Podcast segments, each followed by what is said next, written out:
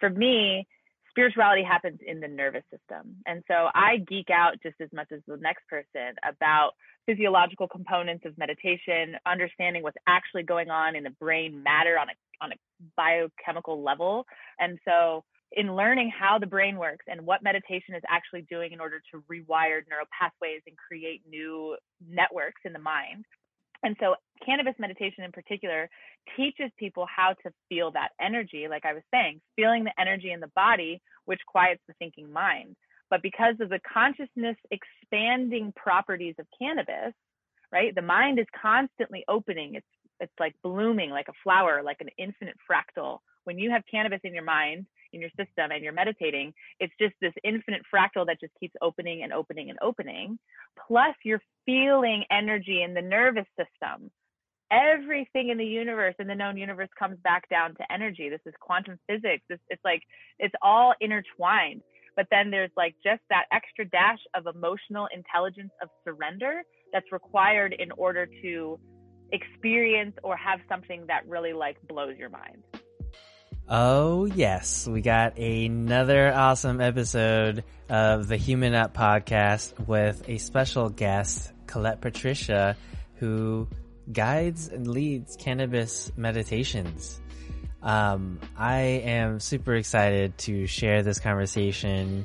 It's been a really crucial part in my own journey, really being able to combine cannabis with mindfulness and really integrate a more conscious and intentional use of this plant medicine to really heal myself and my soul.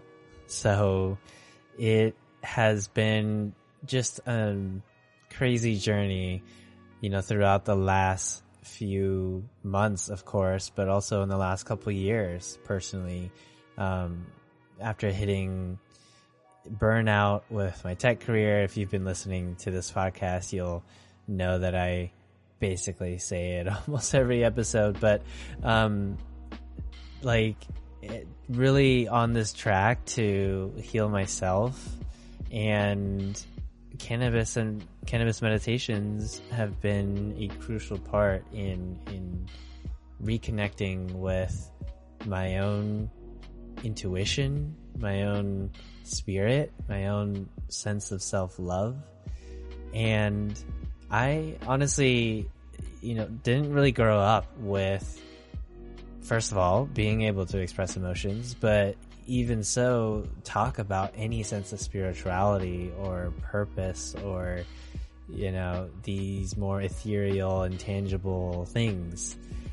I was just, go freaking study math and science and get a nice stable job. Like, that was the limit of my exploration. And so, I honestly had a lot of judgment and stigma against any spirituality and even religion as well.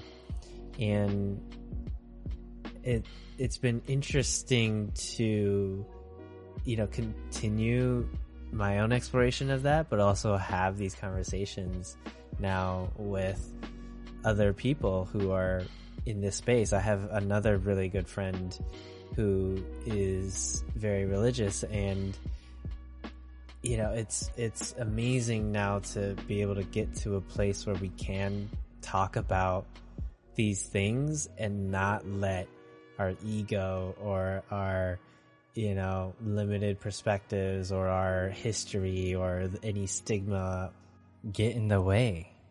It's been amazing to let go of all of that so we can have these deeper conversations, to have a more productive conversation and actually learn from each other. And so I'm very excited to, get into more of my own spirituality as well, and what that means for me, what that feels like for me. And cannabis meditations have been a huge part of that. I have been so honored and grateful to be able to host my own cannabis meditation sessions. I host them on a semi-monthly basis every other Wednesday. So the last one I did was with a couple friends and a couple strangers, and it was such a grounding and fulfilling adventure and exploration, which has all been inspired by Colette here. After finding her on Instagram one day, looking for cannabis coaches and just other people in the cannabis industry. So, you know, there's definitely something there, right? Bringing us together. But if you are actually interested to join one of my sessions, you can go to bit.ly/Canna connections to register on Eventbrite. They are free for now, while I continue building up this community of people who want to explore this intersection here. And if you've been listening to this podcast for a while and get value out of it, first of all, thank you so much for being a loyal listener. I really appreciate you sticking with me as I am also just, you know, throwing a whole bunch of things at the wall in a way. So really appreciate you, you know, sticking with me through this. I know I've, you know, talked about a wide range of topics.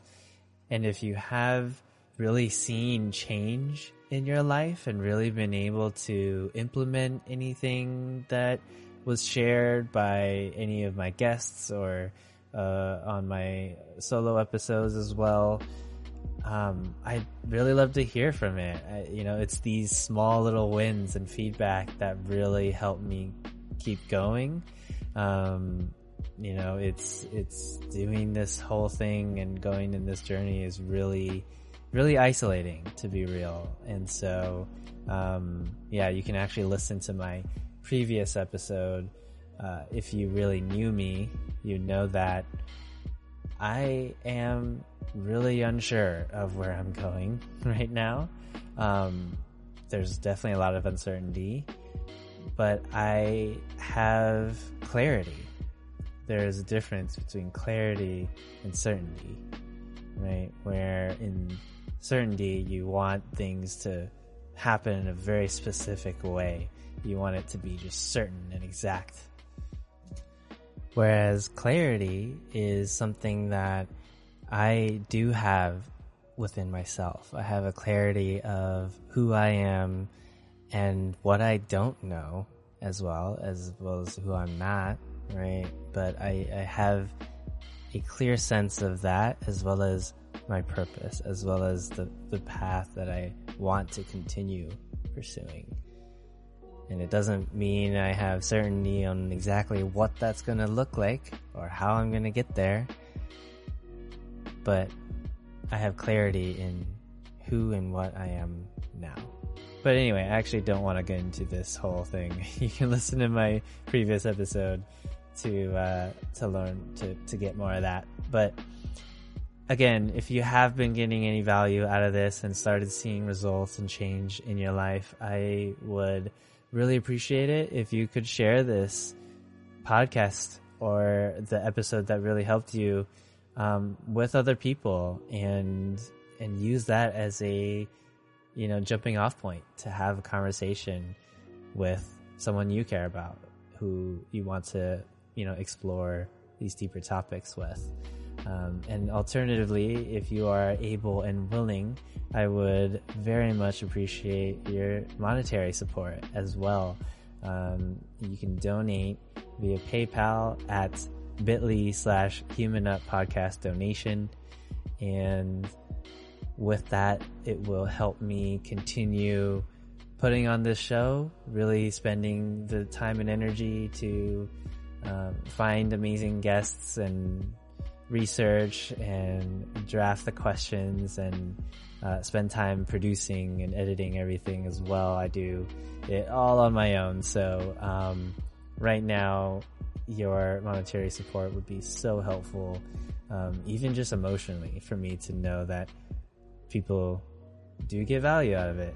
And so again, bit.ly/Human Up podcast donation. It's also in the show notes below. So finally, with all the logistics out of the way, I am super excited to share this conversation with Colette Patricia. Enjoy. Hello, humans. Thank you. No, let me start over that. Okay. All right. Hi, Colette. It is so awesome to have you on this podcast. I'm really excited to have you. Yes, thank you so much. I'm so excited this worked out.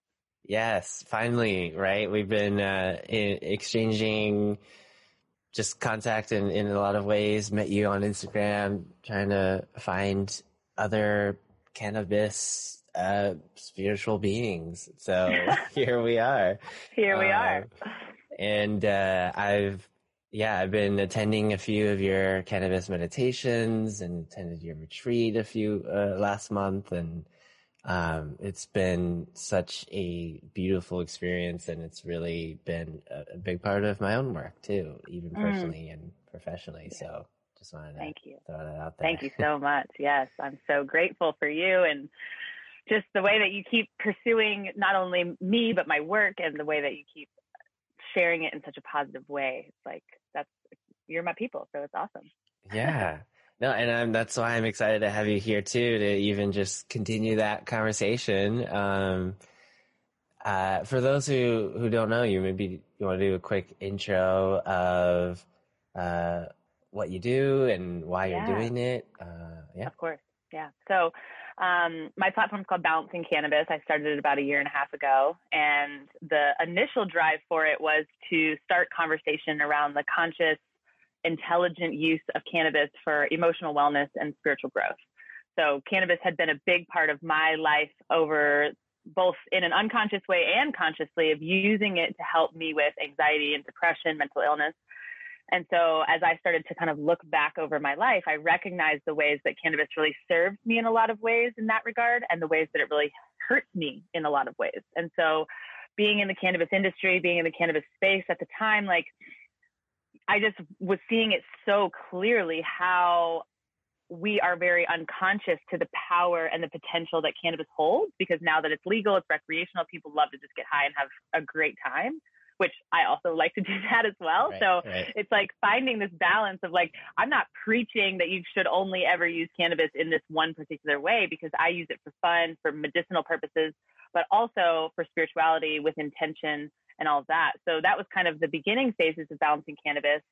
And I started holding these cannabis meditations. I had had several incredibly profound spiritual experiences using just cannabis in a meditation practice, and was just feeling really called to share it, because I truly believe that as human beings, if we have a spiritual encounter of any kind, it's going to shift our worldview. It's going to shift our frame. It's going to shift our mind and our perception of self and our perception of the world around us. And so I have this big call on my heart to share with as many people what I've learned on how you can co-facilitate or co-create a spiritual experience for yourself using cannabis that will ultimately change your life.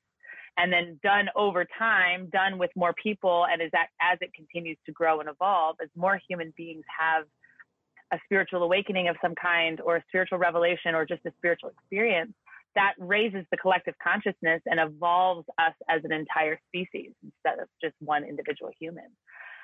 So Balancing Cannabis, it started just as this idea of wanting to teach mindfulness and meditation using cannabis. And it's now it's continuing to grow and evolve into me just wanting to equip or inspire really as many people as I can to go on a spiritual journey, whatever that means. And to me, a spiritual journey is just one inward, right? It's just to know thyself.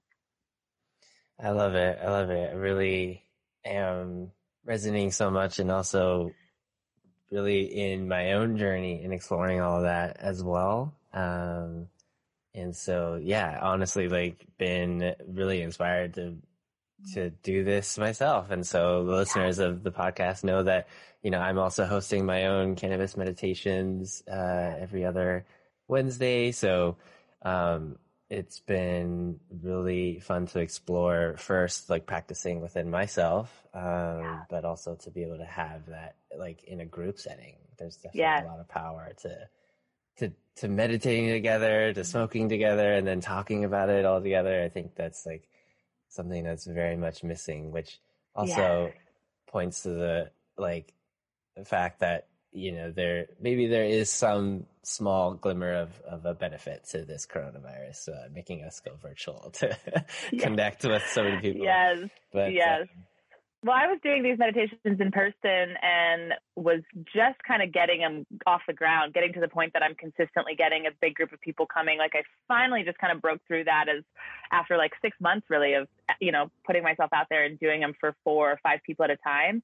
And then when coronavirus happened, I was really upset for a lot of different reasons, but mostly because I had just started getting momentum of doing these in person, right? And I was just getting really a lot more comfortable with hosting them because it is such a vulnerable experience for me to host, right? And so, and I was worried that it wouldn't translate online. I was worried that because if I can't hold this container like I do when people are in person, that it wouldn't work, I guess you could say.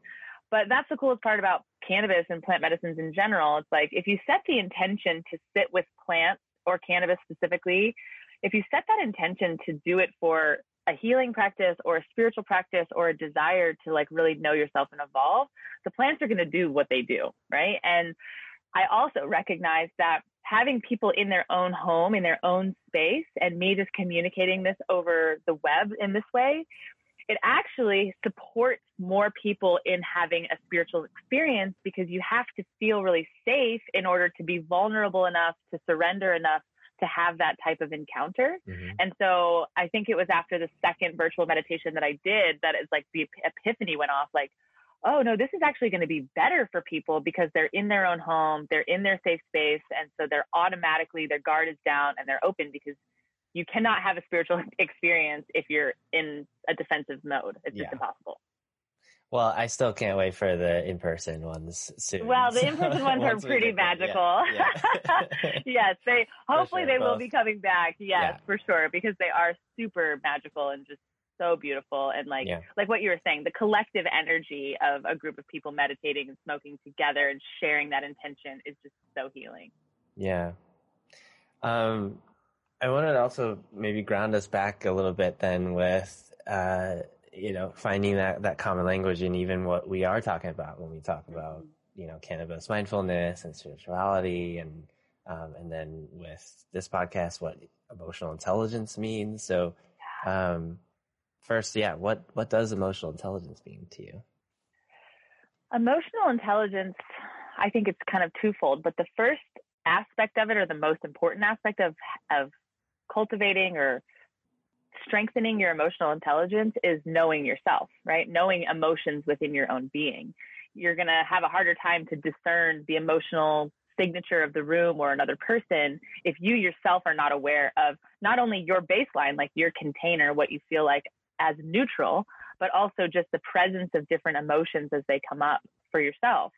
So for me, I'm an empath. And so that means I feel very deeply. I feel everyone in the room. I empathize with you so much so that I actually can feel on a really tangible, physical way, whatever it is that you're feeling. So I think that it's definitely a part of my gifting. It's also the biggest source of growth that I've needed to work on with myself, because until I was aware of this, I just was taking on everybody's emotions, right? And feeling that in my body and thinking it was mine.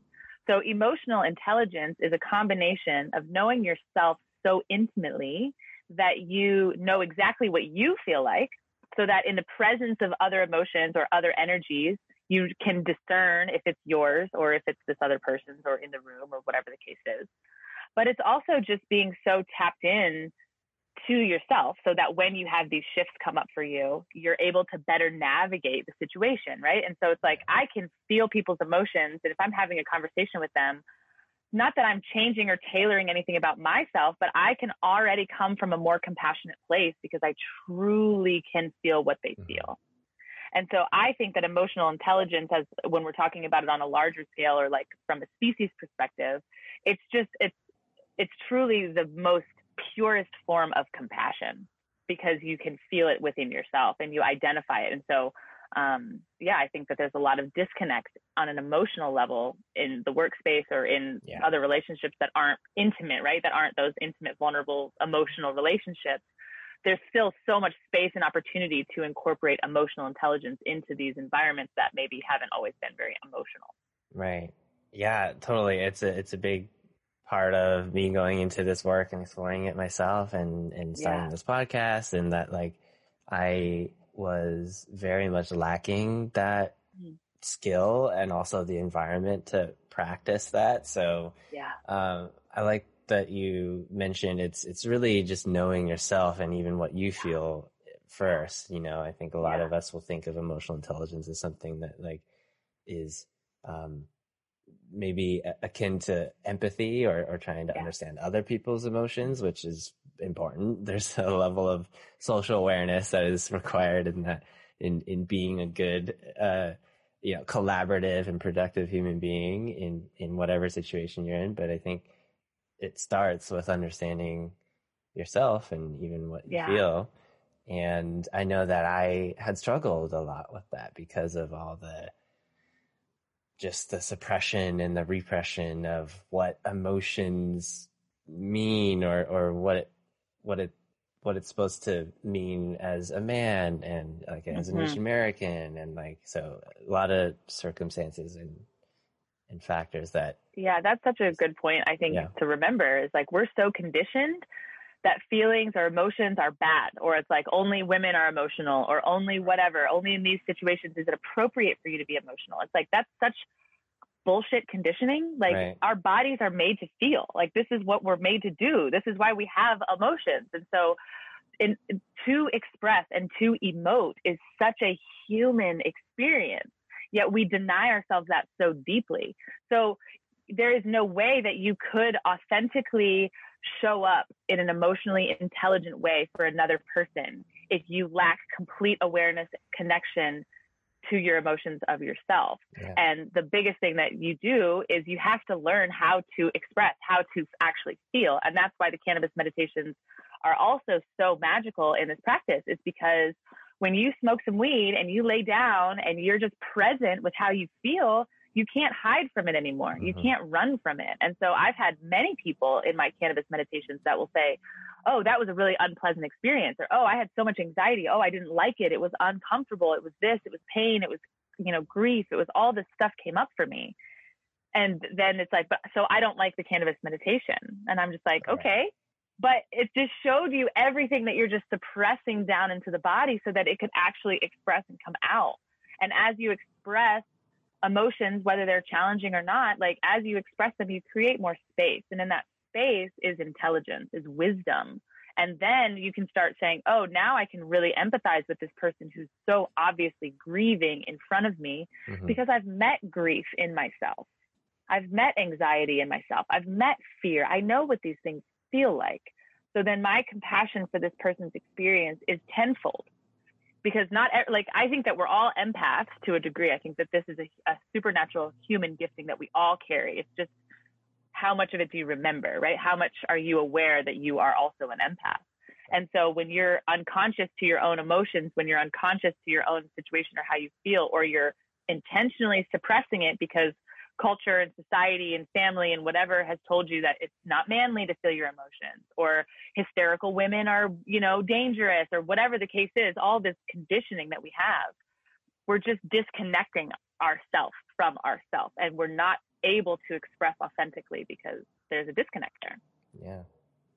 Yeah, no. And that's a big reason why these cannabis meditations has been such a important tool for that. There's obviously so many ways to be able to address this, take a look or attack it from different angles, and cannabis meditation is a big part of that. So, before we get into that too, though, I am curious with more about your own story in like, in managing what you were mentioning earlier, the anxiety, the depression. Yeah. What was that really like for you? Well, so I was diagnosed with depression at 14 or 15 years old. They put me on antidepressants really young. I was on antidepressants until I was 30. And then I just was like, these aren't working. Like I'm still depressed. I'm still like suicidal. Like this is not obviously not helping. And so like looking back over the conversation of consciousness didn't even come into my life until I was like 31, 32. I'm 35 now. So it's only been a few years really that I've been on this journey of understanding consciousness in this way and of healing. And so there was so much of my life spent unconscious to all of this. And so when I look back over time, most of my relationship to cannabis, I started smoking weed at like 17. Most of my relationship to cannabis has always been unconscious. And so, but I can see it where sometimes it was really helpful and sometimes it was really destructive. And so with depression, I feel like in particular is that prolonged use and chronic use of cannabis, like every single day, multiple times a day, you know, in a row, for me made the depression worse over time because it saturates the endocannabinoid system. It just kind of it does numb you out. And so it's like, it was an escape, right? And there's nothing wrong with that because sometimes we need a fucking escape. So using it in that way, excuse me, did benefit me in some ways and it didn't benefit me in others. The other thing is witnessing how it affected the anxiety because cannabis can stir the mind. It makes us paranoid, right? All of this stuff. And what I have said since the beginning is cannabis doesn't give you anxiety. It makes you aware of your anxiety. So the degree of the anxiety that you have on cannabis is really just a reflection of the degree of anxiety that you're unconscious to when you're not on cannabis. And so once I recognized the benefits and the downfalls of using cannabis in reference to my personal struggle with mental health, I started to become a lot more mindful of when and how often and in what form I was consuming cannabis. Microdosing on edibles is a really great way for me to soften my experience and soften my anxiety and my tendencies. But like a big dose of edibles is going to just launch it even worse, right? And so I had to learn my relationship to the plant, learn the ways that it was benefiting me and hurting me, and then start to apply conscious discernment over when and how I was going to use this plant medicine. So one of the ways that I started using it in order to evolve through my anxiety was in moments that the cannabis made me hyper aware of the anxiety, where I felt maybe overly paranoid or I felt like kind of spinning out a little bit. We've all had those moments on weed before. It was an opportunity for me to truly practice mindfulness, but also practicing just like comforting self, right? And so being able to talk myself off of the anxiety threshold, off the ledge of chaos in the mind, being able to reestablish a baseline of the parasympathetic nervous system and get that fight or flight system to at least slow down and calm back down, using the breath to really ground into the body, using meditation to drain the energy out of the mind, like whatever these practices were that I needed, it helped me to build emotional robustness over time. So then when I'm not on cannabis and my anxiety comes up, it's basically like I was training with weights on when I was on cannabis. Right. And so then anxiety presents itself. It's just a normal afternoon. I'm not high. I'm just working or having a conversation with somebody. And it's like, oh, my body knows how to calm itself down now. And I know how to be my own source of comfort because I've done this before so many times on cannabis. And so, and then on the depression side of things, you know, sometimes when you're in a depressive cycle, you're in this heavy state. It's like you have no energy in the body, like literally none. And so I think that for people that don't struggle with mental illness, it's like, oh, well, just get up and go work out, or just get up and go do this thing, or go fill in this blank and this will make you feel better. But what I think people that don't struggle with it don't fully understand is that depression is basically just the nervous system shutting off. It's just like all the life drains out of the nervous system. And so that energetic volition to even get up and do anything, it's not there. It doesn't exist. And so it's a little bit patronizing, I think, for people that struggle with mental health, at least in my experience, to be like, oh, just get up and go work out and you'll feel better. It's like, oh, yeah, don't you know, think I know that? Like, don't you think I could, if I could do that, I would do that? But the cannabis can increase some of that energy in the body. Right. And so if you smoke a little bit of weed, you do that with intention. Again, you cultivate a little bit of that energy in the body, then it's going to get you up and move you. But again, if you have this unconscious relationship to cannabis where you're using cannabis to numb out and to disconnect, the endocannabinoid system is so saturated that you're not going to get that same benefit. And so this is what it means, in my opinion, to have a conscious relationship to cannabis. It's like, when do I want it? When does it serve me? When am I habitually drawn to just get high so that I don't feel? When am I habitually drawn to use it to feel more, or whatever the case may be? And so for me, that aspect of things was identifying like, maybe I'm using this as a crutch. Maybe I'm using this to disconnect, and I don't want to be that anymore. So then, but I don't want to give up cannabis because I love cannabis, right? And so then it's like, how do I find this way that it can actually help? And I heard a speaker at a plant medicine conference say, and I've said this in other language, but I just really particularly like the way that he says it. But like, if your cannabis consumption does not make you a better person when you're not using cannabis, then your relationship to cannabis is unconscious. And so it's like, yes, done. And so it's like, okay, I want to be a better person. I don't want to struggle with depression and anxiety for the rest of my life. I've struggled with it for the first quarter of it, or the first third, whoever knows how long I'm going to be alive. But I've already spent enough fucking time in that space. So it's like, now I'm on a relentless pursuit of healing. And that's kind of where all of everything that I'm working on, all of my projects coming into play, it comes back to this relentless pursuit of healing. And cannabis is a tool. It is an ally. It is a guide. It can help you on your journey to healing, but you have to invite it into that space, and you have to open that relationship up to be really mindful and really conscious of that energy. It really speaks to the power of the mind. And it's something that I, growing up, would have never really heard myself say, just like, oh, just mind over matter kind of thing. Mm-hmm.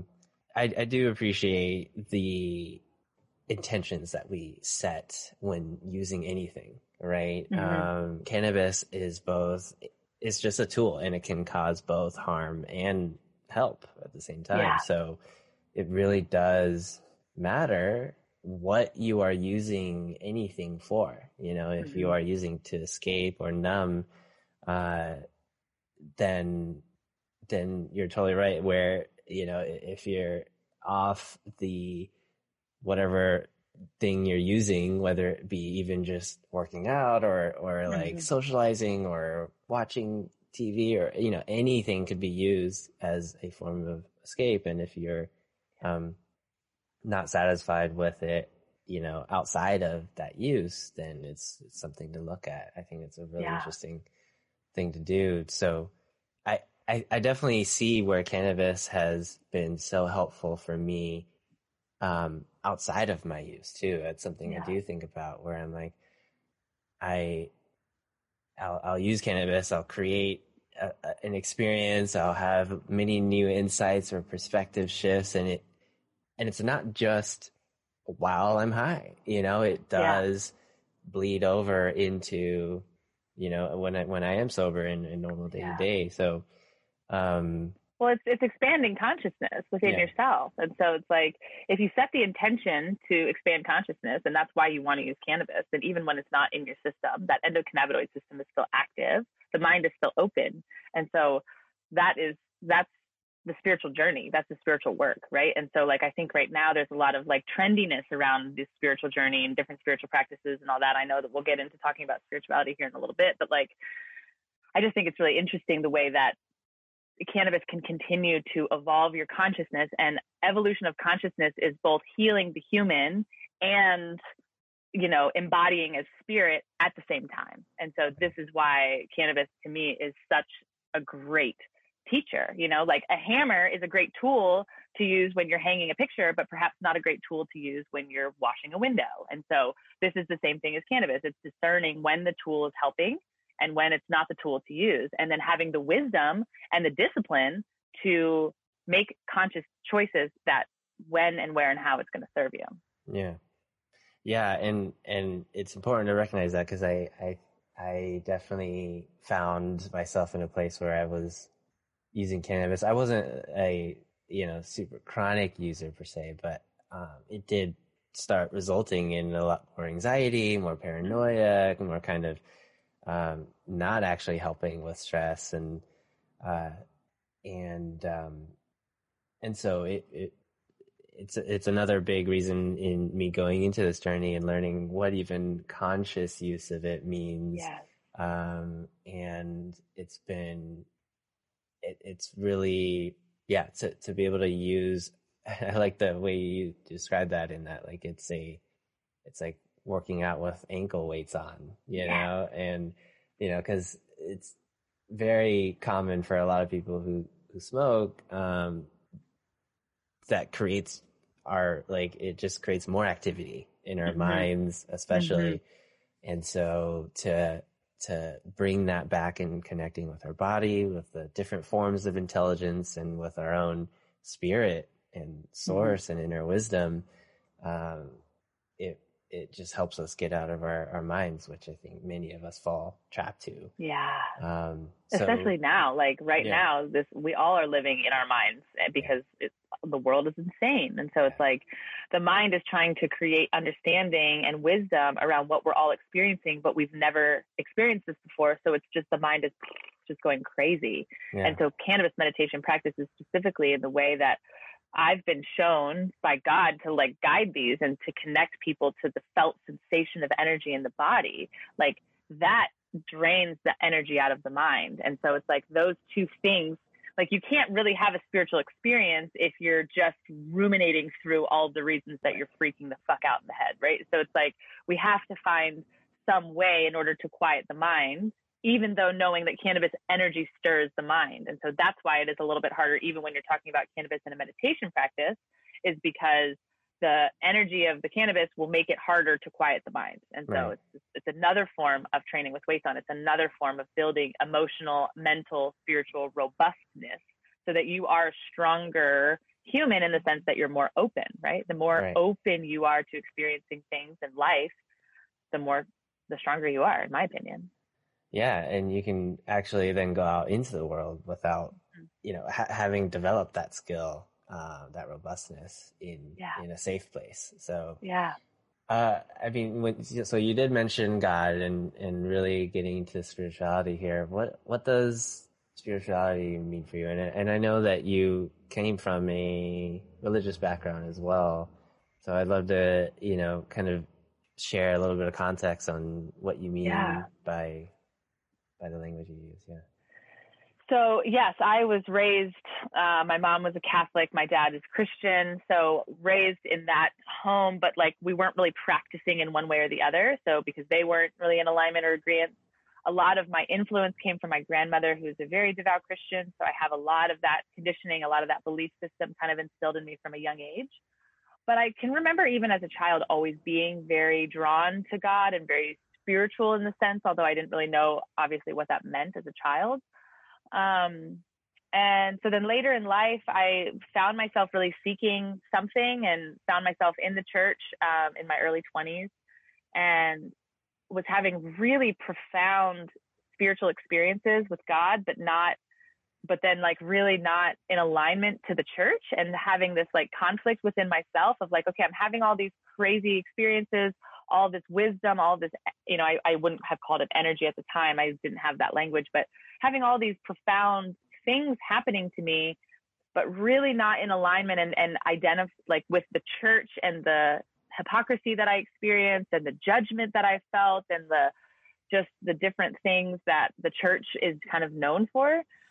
And so then I started on my own journey of trying to understand this thing called God that, you know, that I call God, you don't have to call it God, but trying to understand this entity that cannot be described with words. And then, so that took me on a journey of through yoga and meditation and reading lots of different spiritual teachings, ancient spiritual texts, modern spiritual teachings from channels and gurus and guides, and just kind of like trying to absorb as much energy or as much information as I could while still processing and internalizing and trying to experience for myself, really. And so spirituality, the word itself to me is just your journey inward. It's a journey to know thyself, because only in knowing thyself will you come to know source or creator or God or the universe or energy. Like, it doesn't matter what word you use to describe it. And I think as a culture in general, or people in general, get really hung up on the words.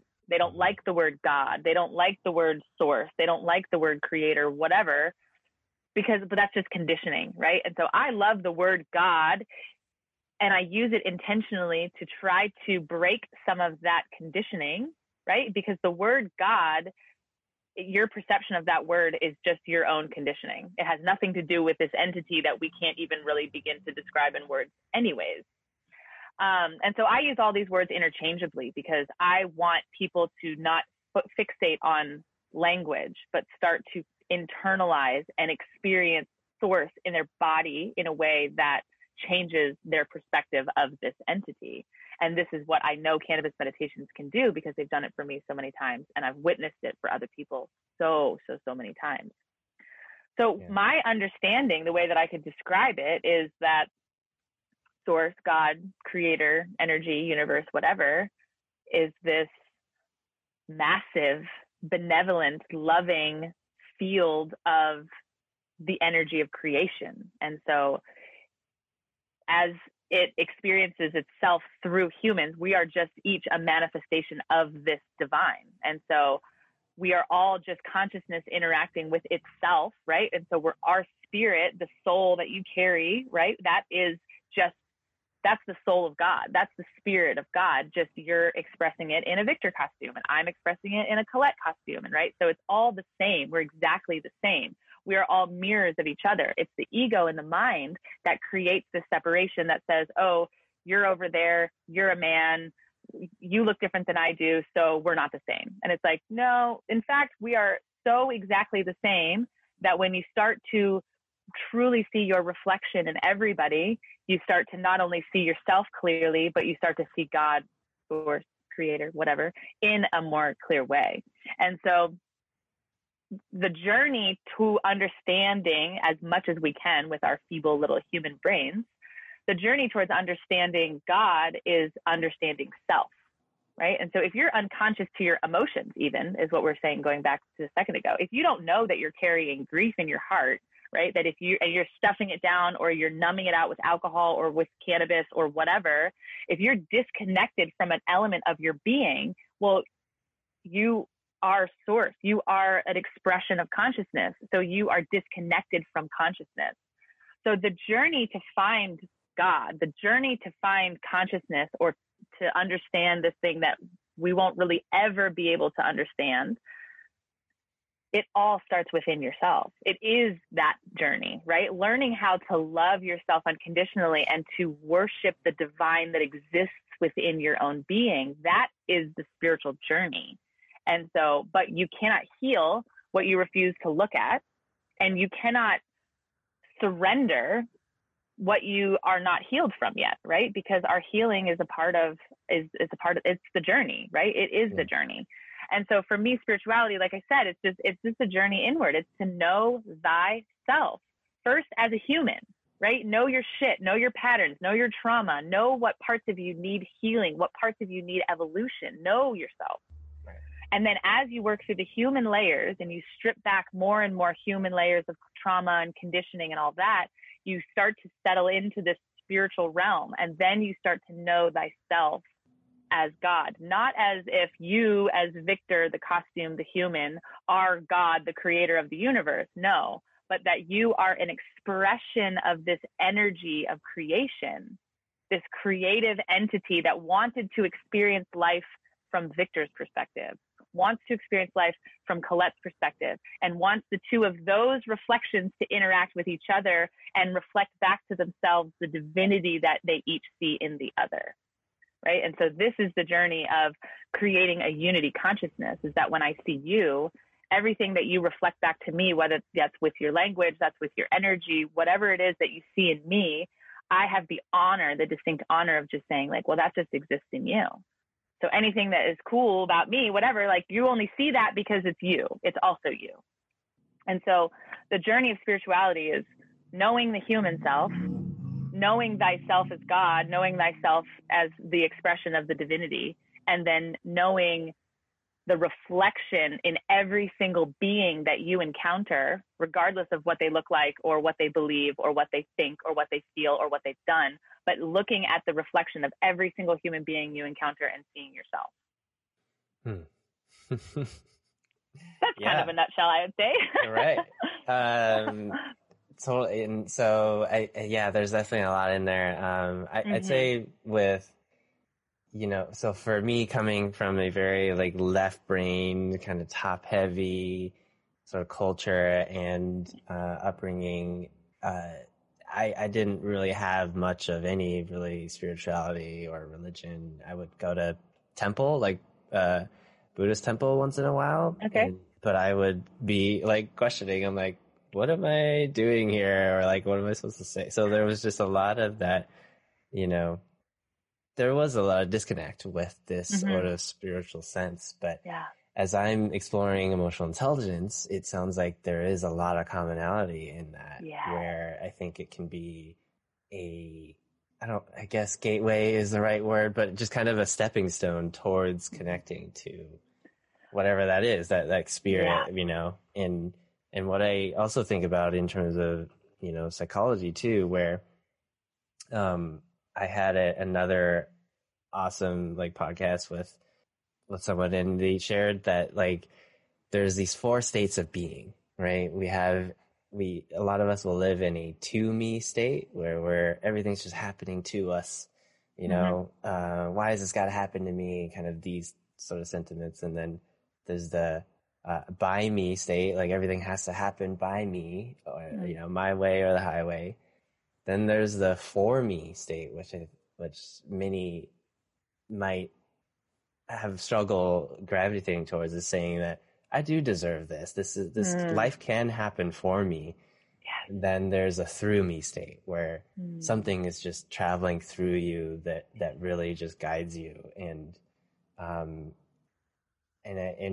so there's this escalation or evolution in us as human beings that does have to connect us to something, to just any, a different form of intelligence, right? It doesn't have to just come from the mind.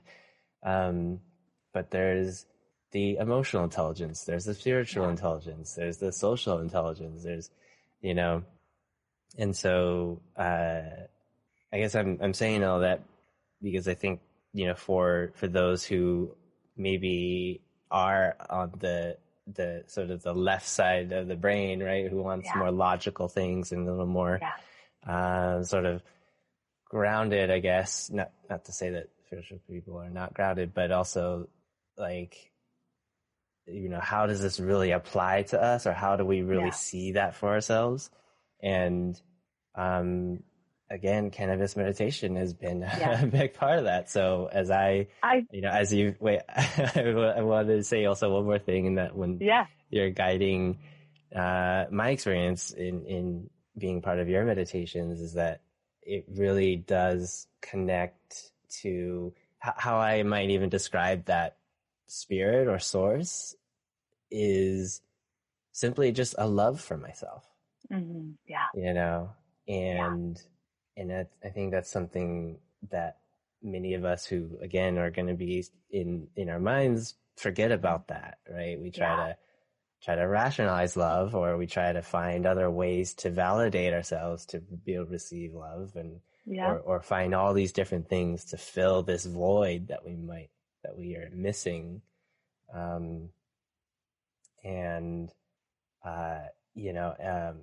Religion is a big part of that, filling that void for many people, spirituality, but also cannabis and meditation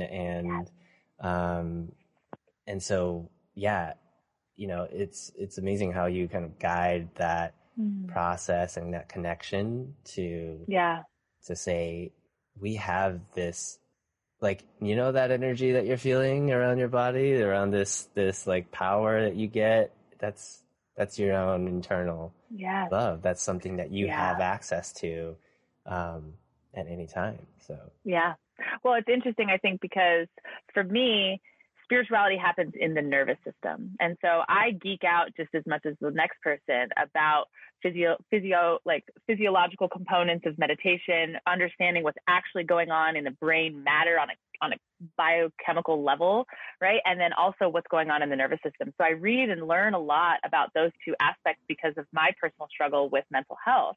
And so in learning how the brain works and what meditation is actually doing in order to rewire neural pathways and create new networks in the mind.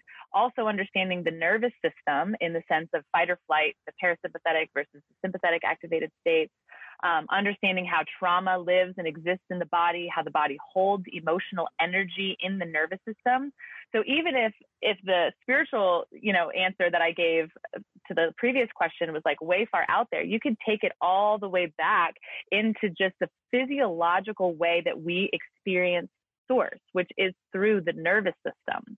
And so a lot of, in my opinion, religion teaches people how to try to understand God with the mind. Yogic traditions are more inclined to share this connection to body, right, using asana or postures in order to move energy, which creates a space for meditation. But if you want to talk about people that have had big miraculous spiritual encounters or spiritual experiences with plant medicines or something where they're having a profound situation or experience that changes their life, that experience happens in the body. And so cannabis meditation in particular teaches people how to feel that energy. Like I was saying, feeling the energy in the body, which quiets the thinking mind. But because of the consciousness expanding properties of cannabis, right? The mind is constantly opening.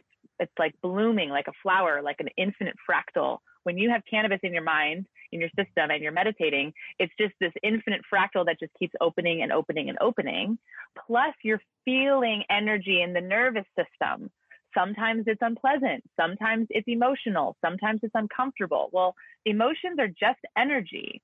Everything in the universe, in the known universe, comes back down to energy. This is quantum physics. It's all intertwined. And so the separation between this linear people and the logical brain and this thing and being the disconnect from spirituality. Well, you can almost turn spirituality into a science to a degree, but then there's just that extra dash of emotional intelligence of surrender that's required in order to experience or have something that really blows your mind, right? And so then the work, if you will, if you need to understand from a analytical or intellectual perspective, what does spirituality mean? What is a practice and how do I actually apply that into my life?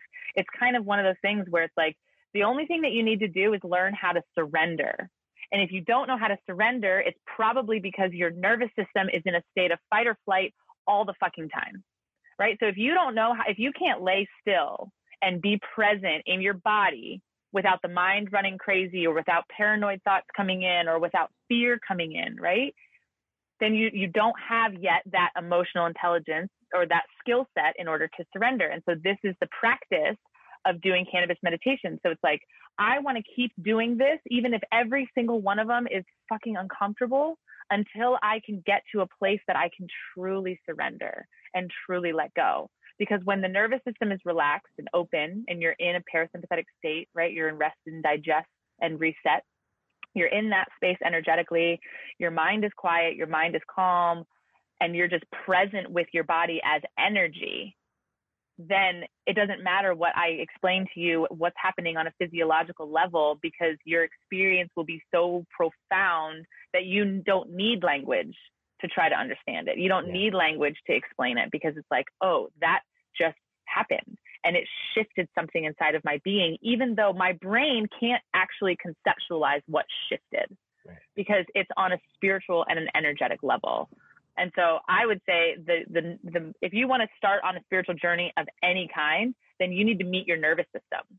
You need to meet the way that you live on a day-to-day basis. If you're running on high anxiety or high stress or overwhelm all the time, you live in a state of fight or flight. Your nervous system is exhausted. It's just exhausted. Mm-hmm. So practicing anything to create more states of parasympathetic arousal is the most significant thing that you can do from a tangible to-do list on a spiritual journey. You don't even have to worry about what is God and what is source and what are these ancient teachings and what does all this stuff actually mean or what does it do or how does it apply to my life? Don't even think about that. Just say, I want to know myself, and the first place I'm going to start is with my nervous system, because all the answers that you seek literally live in the nervous system. Yeah. It's always so fun to be like, oh man, we could take that in so many ways. But oh my God, I know. And I love to just like give so much information and then be like, oh, good. Yeah. So I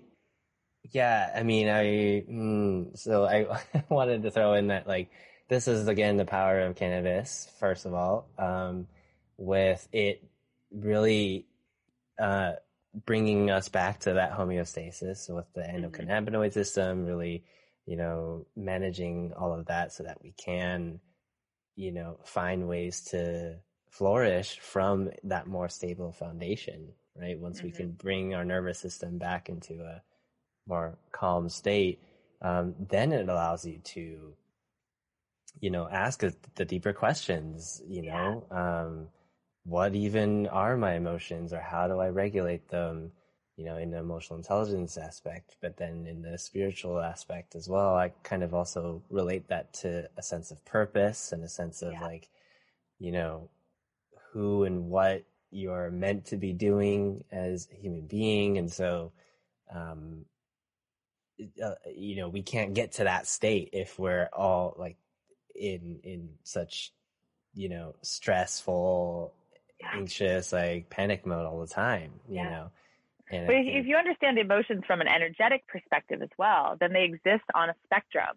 And so heavier, denser emotions is, again, it's all energy, right? So your feelings of fear and grief and anger and lust and hatred and self-sabotage, all of those emotions, they exist at a lower, heavier, denser vibration. Right? So when you start to look at emotions as energy, you can recognize that when I'm fearful or when I'm grief-stricken or when I have anger or lust in my being, it's just this like heavy, dense, low vibration frequency. And then as we move up the spectrum, getting closer to unconditional love and acceptance and peace and ultimate bliss and ecstasy, like all of those higher vibrational states of being, this is where source lives. Like this is this higher vibration. And so there's all these things like, oh, your vibe attracts your tribe.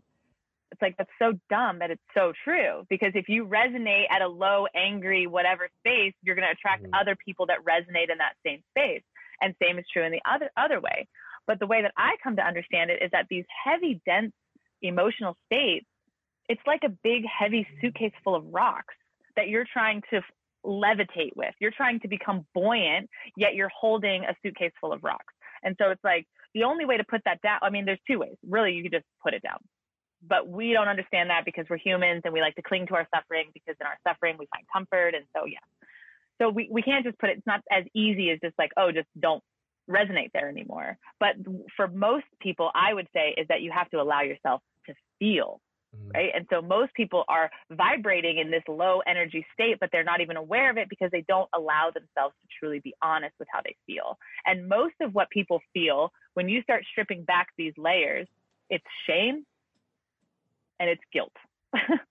Like those are the two biggest things. Shame, guilt, and fear, I would say, are the three seeds, the biggest emotional seeds that are at the heart of every single pattern or negative trait or whatever that you carry. And so the closer you get to those seeds, the more uncomfortable it becomes, because you're getting closer to your fear. You're getting closer to your shame. You're looking at your shame with such clear awareness that it's shocking. It's like, oh my God, that's a lot of shame. Wow. And I have just been carrying that for so long.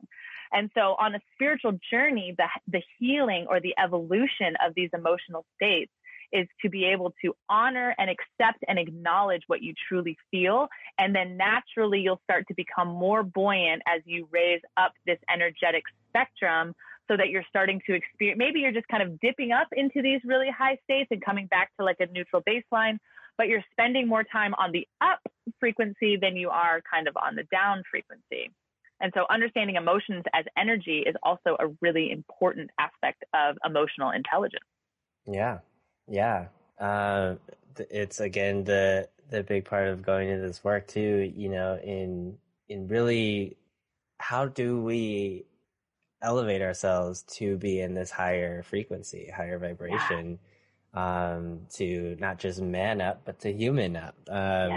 And then a big part of that is also finding your sense of purpose, which I was mentioning earlier. So bringing that back to, you know, connecting to our spirituality and really allowing ourselves to live more in that through me state.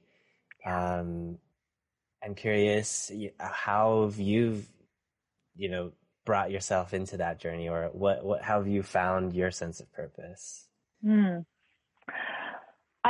I've kind of stumbled on it, I think, on accident in a way, using these practices. And so I've always had a very, very deep desire to help people. That's always been like, I've always wanted to be of service to others, even to the point that I used to be a martyr and I would just bleed out for other people in order to help others. Right. So, and everybody had to be okay in order for me to be okay. So the other side of a servant-hearted person is a martyr, and that's not servant to anyone or anything. And so my journey has been healing that part of myself so that I'm no longer martyring myself for the benefit of others, but I'm actually nourishing myself for the benefit of others.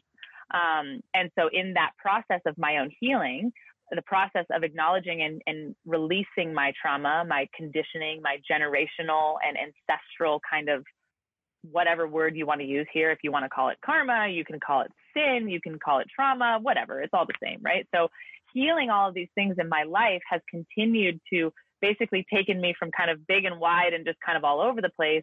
And it just continues to kind of vibrationally bring me closer into where I'm supposed to be. And so for me, I believe that every human being has a purpose here on earth, right? And it's a varying purpose, obviously. And it's usually the way you can find it is it's the combination of your personal human experiences, what you're really naturally gifted at or really naturally good at, the combination of anything that you're drawn to learn, because the book that you pick up and the book that I pick up is going to be two very different books, right? And so it's like the culmination of all of the books that I've read, all the podcasts I've listened to, all of the information that I've acquired, whether it was formal in conversation or whatever, right? All of this is still contributing into your purpose, your soup of how to determine what you're supposed to be here doing. The last factor of trying to find your purpose, in my opinion, is the thing that scares the shit out of you. Like, that's how you know you're getting close to what you're really supposed to be doing. Because especially in this world, there's so many other ways that we can distract ourselves to make money, right? Like, oh, I just got to make money. So, because this is the world that we live in. I just need to do this job so I can make money. And then one day I'm going to write my book, or I'm going to start my podcast, or I'm going to do this, or I'm going to share this art with the world, or I'm going to pick up this paint, or I'm going to go and move my body, or whatever it is. But we live in this survival mode mindset, right? That forces us, or we sort of submit or acquiesce to the culture of just needing to make money versus wanting to pursue my soul's purpose, because we don't recognize that when you're pursuing your soul's purpose, abundance is going to be attracted to you, right? But it takes a level of trust and surrender and courage to kind of jump off the cliff to get there.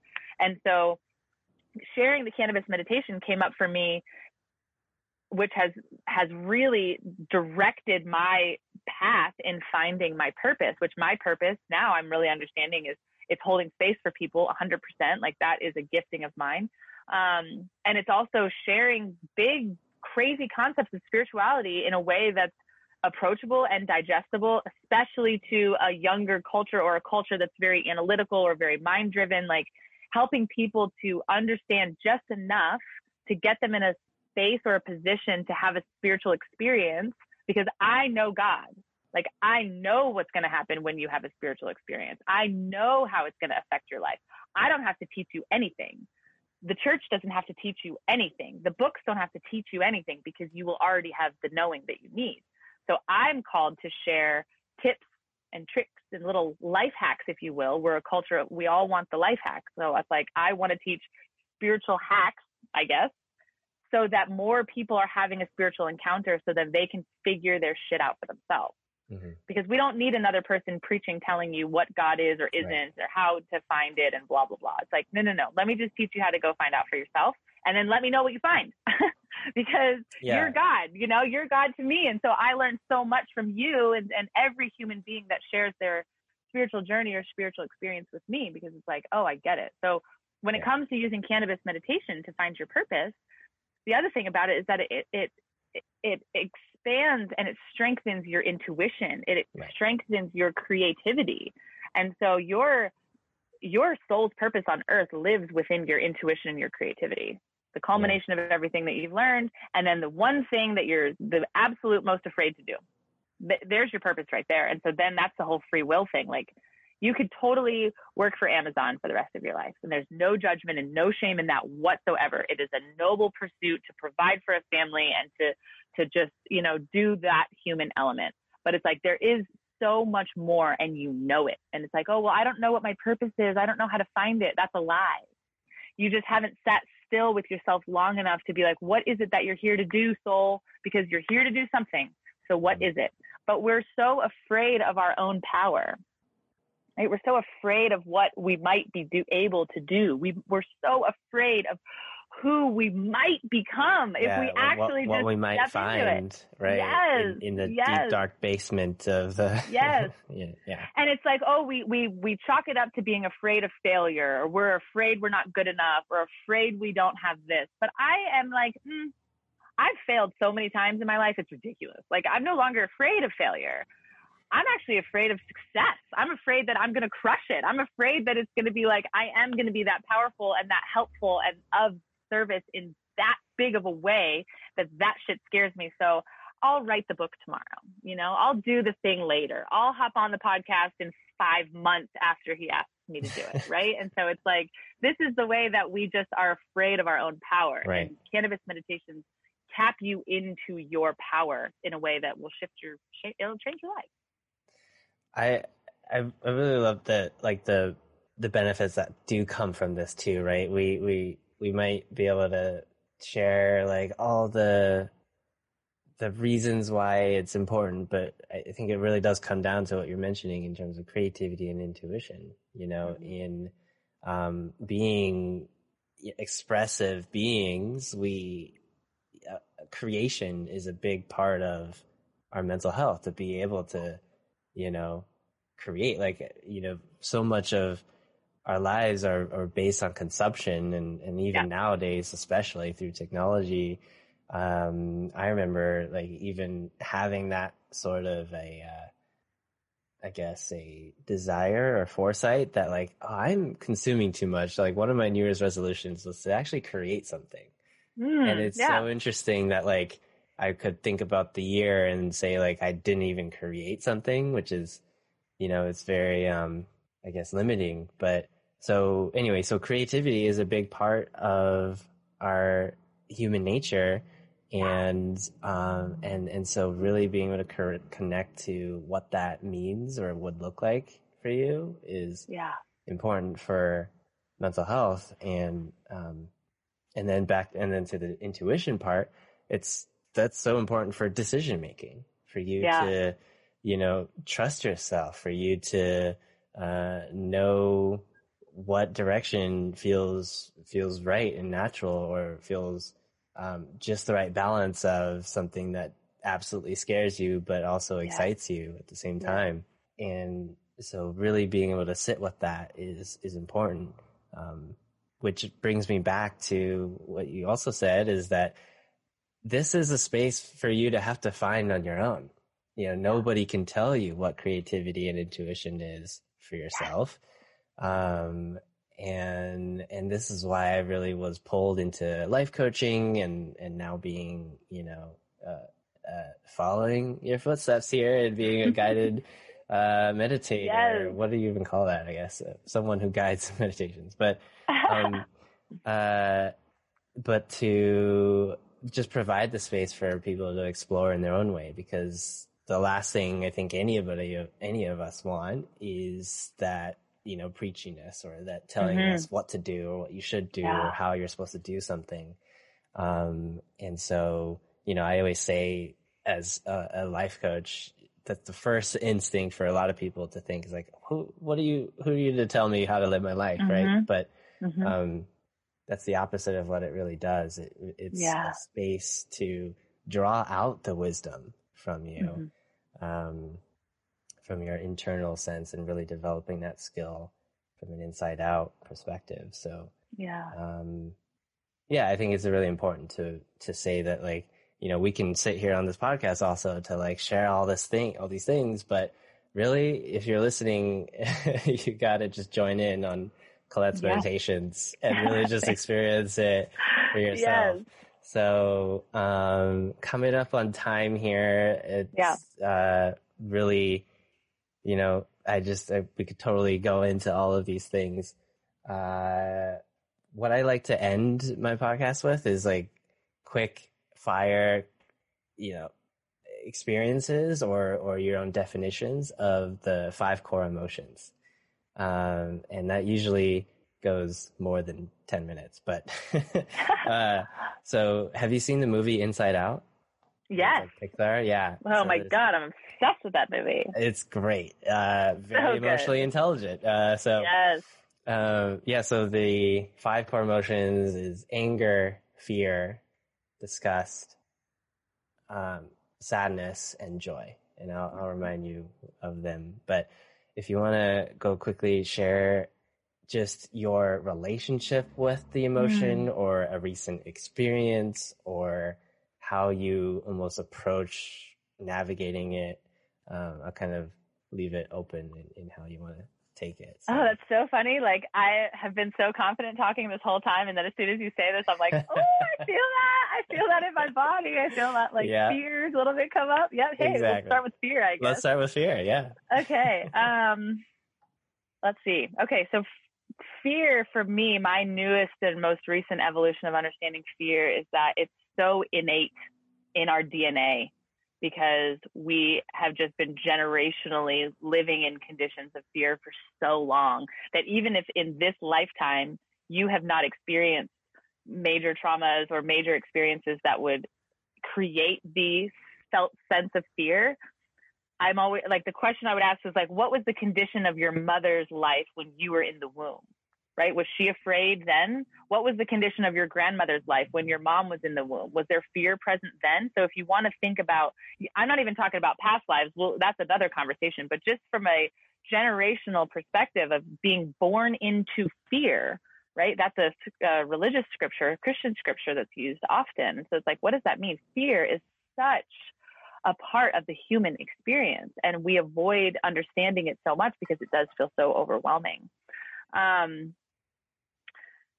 Fear to me is the mind trying to understand and be God in your life and in the world, right? And so it's the mind's desire to control and facilitate. And if it can't do that, that feeling of panic or overwhelm or whatever that accompanies fear, that's our felt experience of it. And so I think for me, learning my fear and then recognizing that fear will never go away. And so it's, how do I actually leverage my fear as a compass? Like I was saying before, for your purpose. One of the ways that you can know if you're on the right track towards your purpose is if it scares the shit out of you. And so it's like, now you can use a healthy dose of fear as a compass to guide your life, because fear is not going to go anywhere. It's, how do we show up in the face of fear? How do we identify, oh, there's fear present in my body, but I'm going to move forward anyways. And then noticing the contrast, because for me personally, it was like when fear came up, then it was like I recluse, right? And then I hide. And so my journey of evolving is being able to stand in my fear and still take action and still move forward, knowing that the fear is not going anywhere. Yeah. I'm curious how, like, that sounds like it was even very relevant just now where you did feel that fear. How did you move forward with that? It's just like, yep, here it is. I'm going to acknowledge it first and then just go. And it's like, as soon as, like, one of the spiritual teachers that I follow, actually acknowledging it was, I think, probably a really important part of that. Yeah, the acknowledging it is and it's like, it only needs a second, right? You don't have to sit down and have this big feeling session of like, oh my God, it's just like, oh, fear is present. Okay, I got it. We're cool. Moving forward. And so it's like that simple. That's mindfulness. That's acknowledgement, right? Mindfulness is not emotional. What's the word? I'm enabling, right? It's not emotional, like, oh, you poor baby. Oh, la, la. It's not this big sob fest. Mindfulness is, this is present in my experience. I am not fear, but there is fear present in my experience. and we're moving forward. Like that's literally all that it takes. So one of the spiritual teachers that I follow is named Paul Selig. He's a channel and he talks a lot about energy and emotion. And it's like, whatever you keep in darkness, you draw yourself to it. So anytime an emotion comes up that we refuse to acknowledge or we don't acknowledge, you're keeping it in darkness, which you're drawing yourself to it, which is just expanding more of that state, whatever it is. And so then like, even last night I had an experience, I was doing a cannabis meditation and all of this shame came up, like so much shame and fear are like twin cousins that just like to get in trouble together. Go into shame. Yes. Too, so all this shame came up and all this like self-judgment, and I could feel it in my body, and it was like painful. And it was like, oh, that's what judgment feels like. Fuck, that's uncomfortable. So all this shame came up. And so my friend was here and we were talking, and I couldn't articulate what I was judging myself for or what the shame was representing or where it was coming from. But I was like, there is so much shame. It was as if I opened this door, which sometimes cannabis meditations will do this. I opened this door within myself, and it was like the closet that I'd just been shoving full of stuff and like closing the door for 30 years. I opened it, and then it was just like, poof, there's so much shame just coming out of it. And so it's like, I just needed to acknowledge that. And it's like, wow, I have so much compassion for myself now. Like knowing I've been carrying that degree of shame and that degree of judgment, even as much work as I've done and as much healing as I've been working on, like all that still exists inside of me. And so shame is just, shame is probably the hardest one to feel because it's also peppered with humiliation. Yeah. Right. And so it's like humiliation is the one emotion that the humans will avoid at all costs. Right. So if you look at politicians, you look at the cover-ups that people do in order to avoid being humiliated. Like shame is just like, that's Adam and Eve putting the leaves on their bodies. Right. It's like, it's the most original of the human emotions. And we all carry it to some degree or another. So just being able to acknowledge to yourself, you don't have to share it with a friend, although you should, if you have somebody in your life that is safe. But like for me to just say to myself, wow, I see all of that shame. Yeah. And there's so many different avenues of it. There's the sexual shame. There's the, shame of what you're doing or not doing, or shame of how you express or how you show up. There's so many different elements and layers to shame, but fear and shame go hand in hand for sure.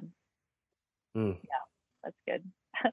So we got fear and shame. How about fear and shame? Let's do anger. Anger is a good one because I feel like I actually don't believe that anger is one of the core emotions. I mean, obviously it's a very prevalent emotion, but I believe that anger is a symptom of shame. It's a symptom of humiliation, or it's a symptom of it's the expression of that vulnerable feeling of feeling shameful or feeling humiliated. But instead of being able to just be honest about how you feel that way, anger is easier, right? And so anger comes out when you feel humiliated or you feel disrespected or you feel embarrassed or shameful.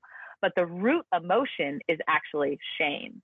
And so when I'm talking with people about helping them through managing their anger, the anger is the symptom, but it's not the illness. It's not the root. And so sure, let's practice some anger management techniques. Let's talk about using mindfulness to calm the state of anger.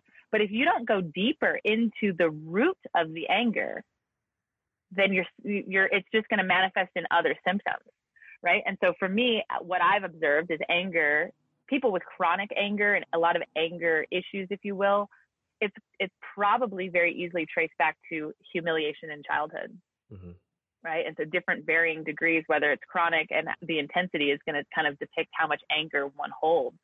But that, to me, anger is really the symptom of a deeply vulnerable emotion of shame or of humiliation that isn't always as easy to face. And it's appropriate for men to be angry. It's not appropriate for men to be vulnerable, right? And so it's like, as a culture, we've created this conditioning that anger is an acceptable expression of emotion for men, just men specifically for this example, but vulnerable feelings of shame it's not acceptable for a man to sit there and feel that and express that. And so anger is like, oh, he's just mad. It's fine. This is just what men do. It's like, okay, I guess. Yeah. That's like, it's again, the importance of this work is to really diversify the range of emotions that we can both feel and express, because without, again, going into the core of it, we're just going to hit the symptoms over and over again. So, how about, sadness? Sadness. Okay. So sadness to me, well, because of my experience with depression, right? I've spent a lot of time in sadness, which I would also say that sadness is an expression of grief, right? And grief is a lot more vulnerable and a lot more raw. And so all of our emotions can be boiled back down to the deeper, vulnerable space of the truth. And so grief, we think of grief and we think it's only appropriate to grieve if you've lost a loved one, you know, major life event, a natural disaster, like, oh, grief is appropriate there. But it's like grief is appropriate in so many other places that we don't allow ourselves to feel that grief. And so we're never actually transmuting that energy that exists within us. And so it expresses as sadness. And oftentimes it will express as chronic sadness, or over time, you know, repeated experiences of sadness. But like the contrast in our world, whether it's emotional contrast, it's light contrast, like contrast is what we need in order to help understand all the things, right? If we lived in a space of light and love all the time, we wouldn't really understand light and love. And so the contrast, the duality, is part of this experience in the three dimensions. And so sadness is such an important aspect of understanding the duality so that you can negate the duality. For me, sadness is really to truly experience and to heal through the expression of sadness, it comes back to surrender, right? And so it's like surrendering into the state of sadness that you feel, instead of either just living in like a low-level simmer of sadness and not really allowing yourself to go into the depths because the depths feel painful, or just being disconnected from the fact that you have this sadness present. It's like you have to have that vulnerability, that surrender to go into it. And if there's grief, if you look like you're on a lake, right? And it's just like a normal lake and it's a normal depth, right? You get into the lake and it goes up to the knees or up to the waist. This is my sadness. Like, oh yeah, it's fine. I kick the water around. I feel a little sadness over here. I feel a little sadness over there. But then it's like you take two steps and it's like whoosh, and you fall way into it, right? That's the grief, and that's the seed. That's the root of the pain, and that's where you actually need to go. So using your sadness as almost a gateway, if you will, or almost a door or an entry point into the true healing that needs to be done, is the best way that you can leverage the sadness. Because now you're not only learning about the duality, the contrast between joy and sadness, right? And the way that they interplay together and the way that they're present simultaneously, like in Inside Out, the way that the marble is half yellow and half blue, right? The way that that enriches the human experience. But it's also like the sadness is a little trapdoor to show you where there is something that still needs your love, that still needs your attention, your acknowledgement. It's like, oh, fuck, I have grief. Oh, well, what does grief feel like in the body? Because sadness to me exists mostly in the mind, maybe a little bit into the upper chest, but grief lives in the belly. It's like way down in there, and it is heavy and it is painful and it is agony. So we stay in sadness, which is just kind of right here, like, oh, I'm sad. Oh, my energy is low. Oh, I cry a little bit here and there, right? But when we go into grief, you're talking about gut-wrenching, bawling. You're talking about spirit transforming energy into something usable. It's releasing that energy and really being present in it. And for me, I had found God so many times in my grief, right? I had spiritual experiences and spiritual encounters so consistently in my suffering, that when it came time to lay down my suffering, I was clinging to it because I had known God through my suffering so intimately that I was afraid to let it go.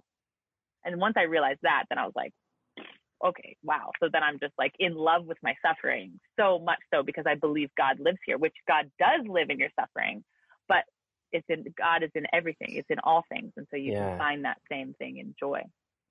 That's I mean, that's an interesting thing to think about too, that we're sometimes we'll get so attached to these emotions, like it's so close to identity. Like, what am I going to be without this sadness now, right? Or this emotion, and that could be also scary. So, yes. Okay. Lastly, but not least, joy. Joy.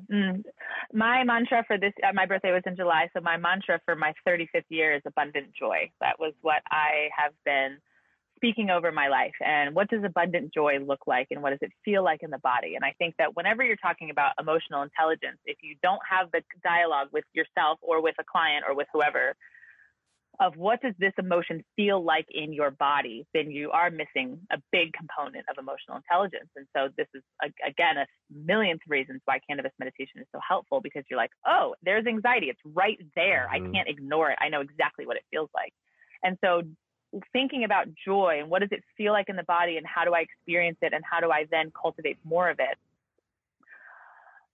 it? Joy is so light.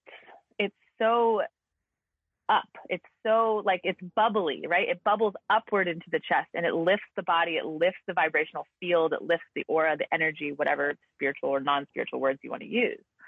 And so joy to me, it's one of our natural states of being. Joy and love simultaneously is so powerful. And what I'm learning, and the biggest aspect of my healing that I'm hoping to embody in the coming months and year, is to remember that my natural state of being is one of joy versus one of sadness or one of suffering. And so as I continue to strip back layers of my suffering, strip back the relationship that I've cultivated to my suffering, the identity that I've built in my fear and in my shame, as I continue to strip those away, I'm coming closer and closer to a remembrance of my truth. And my truth is that I am joy.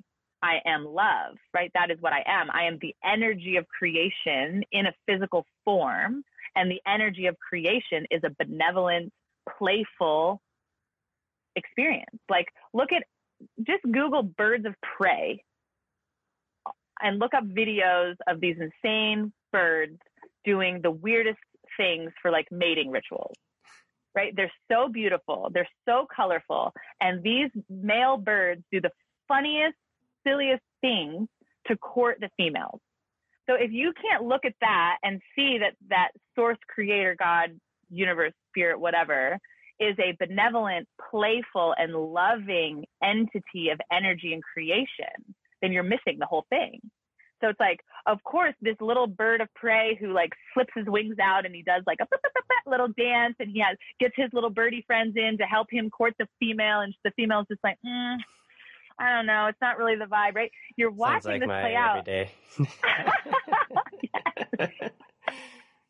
That's so good. You're watching this play out, and it's like, well, if source, creator, God is that creative and that playful to do that for those little birds, then how does that energy apply to my life, right? My life should be that colorful. It should be that playful. It should be that joyful. And so how do I start to surrender states of suffering that I create for myself, because I am actually a natural born, joyful entity of love. And so it's not easy to do sometimes, especially when we've created such a deep identity in our suffering. And I think this is why cannabis is so helpful, because it softens that identity that you've built in the mind just enough so that a new expression of your identity can come through. It's not like you're going to change miraculously overnight, but maybe there's 1 degree difference of your expression after you do a cannabis meditation, because you've expanded the mind just enough to get outside of this construct of your identity that you've built. So for me, finding states of joy and abundant joy has also involved cannabis. And it's also involved using cannabis intentionally in play and in connecting with other humans and allowing myself to laugh like I've never laughed before and surrendering to that state. It's no different though, because if you're in fight or flight, if your nervous system is lit up and on fire because you're in defense mode or protection mode or stress mode, then vibrationally, you're not going to be able to experience states of joy, because the nervous system is locked into those dense energetic frequencies or vibrations that we were talking about before, shame, anger, guilt, lust, greed, whatever, all of that, like it's low vibration. And so it's like, I have to learn how to surrender these states of my being that are not me so that I can start to really embody the state of me that is me. And I'm Joy. Love it. You obviously have so much to share. So I do. I do. I could talk for so long. It's I appreciate the time for sure. Yeah. I always end up doing that with the last like five emotions here. Like people always end up taking more time. So maybe I should just put it in the beginning of the show or something. There you go. Like yes. But no, I appreciate all of those perspectives. That, you know, to comment on that too, is that I definitely use cannabis to allow myself to reconnect to that joy that I think, you know, so much, so many of us don't allow ourselves to feel. So it's really just letting go of the judgments and like whatever stories you're telling yourself or whatever default state you think you're in, and to just like play and like reconnect with that inner child that many as we adult tend to leave behind. So and I that's the coolest part too, just really quickly about this idea of it going federally legal or more people gaining access to legal cannabis, because it's like, even if you don't yet have the knowledge to use cannabis with such intention that I've developed and I'm sharing over time, like even if you don't have that, if you've never experienced cannabis before and you're now coming to it for the first time, the joy that it does bring, the laughter, the hilarity, the silliness, the playfulness of using cannabis for fun, that is a spiritual experience, right? That in of itself is connecting you to spirit, to God. And so it's like, I'm so excited for just more people just to get their hands on legal cannabis. And as the stigma shifts and as the world shifts and people start to not be so judgmental of it, it's a freaking plant, and just using it for the way that it was designed, like that will shift our world. And then as people then start to evolve even further and use it with intention in a spiritual practice, then it's like game over, humans. It's great. I love it. I'm super excited about it too. One of my big dreams is to be able to have a venue space where it's like just as normal to walk into a bar and have a drink, but now we can walk into a place and just smoke up a joint. Have a smoke, do some meditating. I love it. Let me know when you open it. I will be there at your opening party for sure. Totally. It will happen for sure. Yes, I agree. So thank you for being here. How can people find you? You can find me on Instagram, really, Balancing Cannabis. You know, and it's so funny because I'm still not great at the Instagram thing. And it's like, I know that I could take this and really launch it out in a really big way. And technology for me is probably the biggest struggle of being not only an entrepreneur, but wanting to share something so badly. And I struggle with technology so much. So yes, you can find me on Balancing Cannabis. I'm sometimes consistent and sometimes not super consistent, but I have recorded meditations. Cannabisisspiritual.com is something that I created with my team. That is just a fun little book that I wrote. And then there's a guided meditation, a recording on that one. And then I will be kind of sporadically doing different events, live meditations, and then 2-day retreats. And then ultimately, like you were saying, I am going to be teaching other people the framework that I've built in holding cannabis meditations. I know that people will be drawn to you that will be different than the people that will be drawn to me, and vice versa. And I think that if we get more people sharing this medicine in this way, the better, and the more unique expressions of this, the better, because the way that I do it is just the way that I do it. And so I want to empower you to do it in your way, because knowing that you will speak to different people for different reasons, and just allowing that to come through will just continue to build a web of more people having spiritual experiences on cannabis. And then that is really the game changer. So yeah, there's lots coming. And then just me just learning my own discipline and learning my own human of struggling to maintain consistency in that regard. And yeah, wanting to do better and then working through that. But yeah, Balancing Cannabis on Instagram and cannabisisspiritual.com is the 2 ways that you can really engage with some of the stuff I've done. Perfect. All right. Thanks for the shout out. Yeah, thank you for coming on here and for taking the time and dropping the knowledge bombs. I appreciate it. And again, it's been super cool to be in your circle, in your ripple here, and I'm looking forward to to joining in more of your meditations as well. So I appreciate that. Yeah. Thank you so much. And like your feedback has really been super helpful for me on my journey, because continuing to find the courage to share this work has been my work. You know, like I struggle with fear a lot, obviously. And so we all do. And so that's been a big part of it. And sharing cannabis in this way, spirituality in this way, it does rub a lot of people the wrong way. You know, people don't like to hear about people encouraging you to smoke weed and meditate. And so, yeah, it has been really great. So I'm very grateful for you and for just like the work that you're doing, and then just the encouragement that you continue to reflect back to me. So I'm super, super thankful. And thanks for having me on your show. This is so cool. Yeah. All right. Yeah. Thanks again. Yeah, you're welcome. And that is it. The end of the awesome episode with very special guest, Colette Patricia. If you resonate with Colette at all, please do reach out to her, or at least follow her on Instagram. The link will be in the show notes below. But definitely connect and attend one of her virtual cannabis meditation sessions as well. She is an amazing teacher. If you got value out of this episode, or just enjoyed it and would love to share it with a friend that you'd love to have a conversation with, please do. And I would really love to hear what results of that, what comes out of these conversations if you do happen to have them.